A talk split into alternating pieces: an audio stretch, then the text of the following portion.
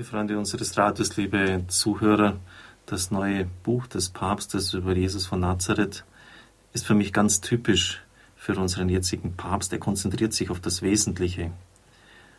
Ähnlich auch schon die erste Enzyklika Gott ist die Liebe, Deus Caritas est.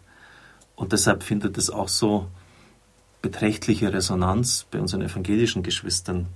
Johannes Röser schreibt in Christ in der Gegenwart genau zu dieser Thematik. Ratzingers Wille zur liturgisch-rituellen Strenge, die auf Außenstehende typisch katholisch wirkt, hängt im Innersten paradoxerweise mit seiner ganz und gar evangelischen Strenge zusammen. Jedweder religiöse Ausdruck, ob theologisch, liturgisch oder spirituell, verdankt sich allein und ausschließlich der geschenkten Gabe des und Gnade des Glaubens. Keine Extras, keine Werkgerechtigkeit, keine Zugabe, die das Entscheidende verwässern oder vom Eigentlichen ablenken könnten. Kein Machen, kein Selbermachen, keine noch so wunderbare menschliche Perfektion oder Zelebration. Die Schönheit des Glaubens und damit des Liturgischen kommt für diesen Papst ausschließlich von innen, der zentrale Ausdruck bei Papst Benedikt von innen, achten Sie mal bei seinen Predigten darauf, also aus dem Glauben selber. Der Glaube macht den Gottesdienst, nicht der Gottesdienst den Glauben. Also ein Papst für die Evangelischen durch seine Strenge, in dem Sinn verstanden, dass er sich wirklich auf das Wesentliche konzentriert, was auch notwendig ist, wenn man die Einheit, die leider zerbrochen ist, wieder erlangen möchte. Das, was uns verbindet, ist weit mehr als das, was uns trennt. Ich bin angelangt beim zweiten Kapitel. Es geht um die Versuchung des Herrn und die Erörterung dieses wichtigen Themas passt auch ja, in jede Zeit hinein, nicht nur in die österliche Bußzeit, weil wir immer wieder auch verschiedensten Versuchungen ausgesetzt sind. Und Versuchung ist etwas grundsätzlich anderes als das, was eine bestimmte Schokoladenfirma, Schokoladensorte uns weiß machen möchte. Versuchung kann wirklich bis an die Wurzel gehen. Versuchungen, in denen Menschen zerbrechen, zerbrechen ihr Menschsein. Das ist keine Kleinigkeit, da geht es um ganz Entscheidendes. Das heißt oft standzuhalten in Situationen, die menschlich gesehen aussichtslos sind. Und gerade dann wird sich unser Glaube bewähren müssen und gerade dann wird sich zeigen, wie viel Geduld wir wirklich haben. Denn alles andere ist Illusion. Und insofern sind Versuchungen sicher auch ein wichtiger himmlischer TÜV, um zu prüfen, wie tief unser Glaube wirklich geht und was Illusion ist, was wir gemeint haben zu haben, aber in Wirklichkeit gar nicht besitzen. Und es ist auch, wie ich meine, sehr tröstend für uns, dass Christus ganz am Anfang schon seines öffentlichen Wirkens sich diesen Versuchungen stellen musste, dass er bestehen musste.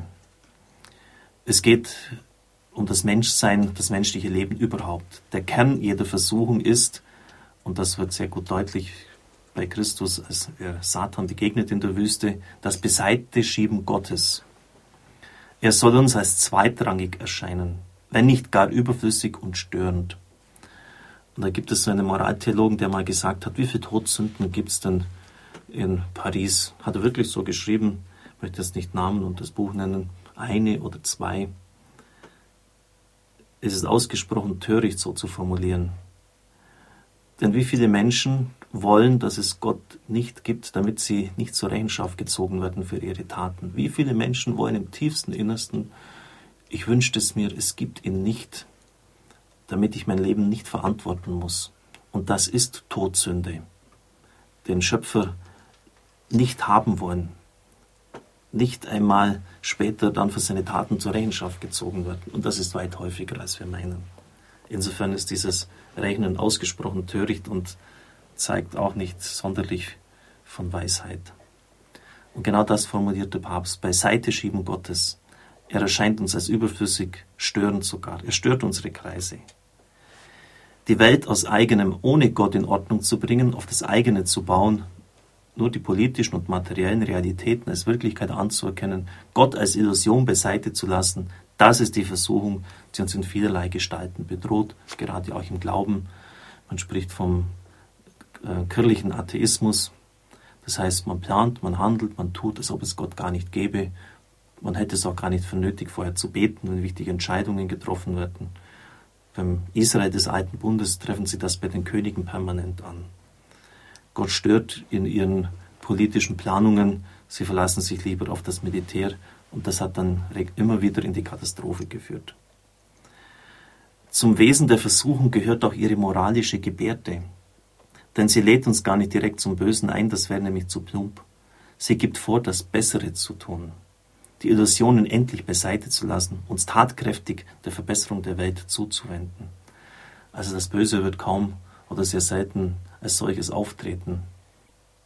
Den alten Menschen, die vielen heute lästig geworden sind, wir wollen ja gar nicht das Böse, wir wollen nur das Gute für sie.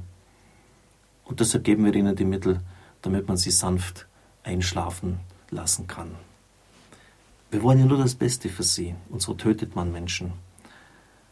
Und man macht etwas radikal Böses, nämlich dass man menschliches Leben nimmt, wozu niemand das Recht hat. Aber es tritt immer unter dieser sanften Maske der Freundlichkeit auf. Wir wollen ja nur das Gute. Das formuliert der Papst hier meisterlich. Das Böse tritt zudem unter dem Anspruch des wahren Realismus auf. Das Reale ist das Vorkommende, Macht und Brot. Die Welt Gottes erscheint demgegenüber als irreal, als Sekundärwelt. Es bedarf ihrer eigentlich gar nicht.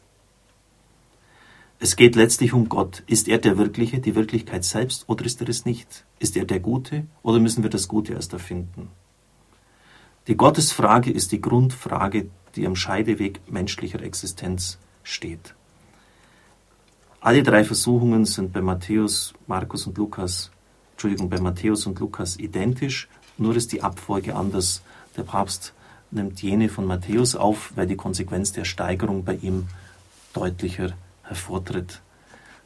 Also, Sie merken, da geht es wirklich um Zentrales und wir werden auch in den nächsten Tagen diesen Versuchungen, mit diesen Versuchungen uns auseinandersetzen. Ich darf Ihnen den Segen spenden, es segne und behüte Sie und schenke Ihnen die Kraft, auch in schwierigen Situationen standzuhalten. Der allmächtige Gott, der Vater, der Sohn und der Heilige Geist.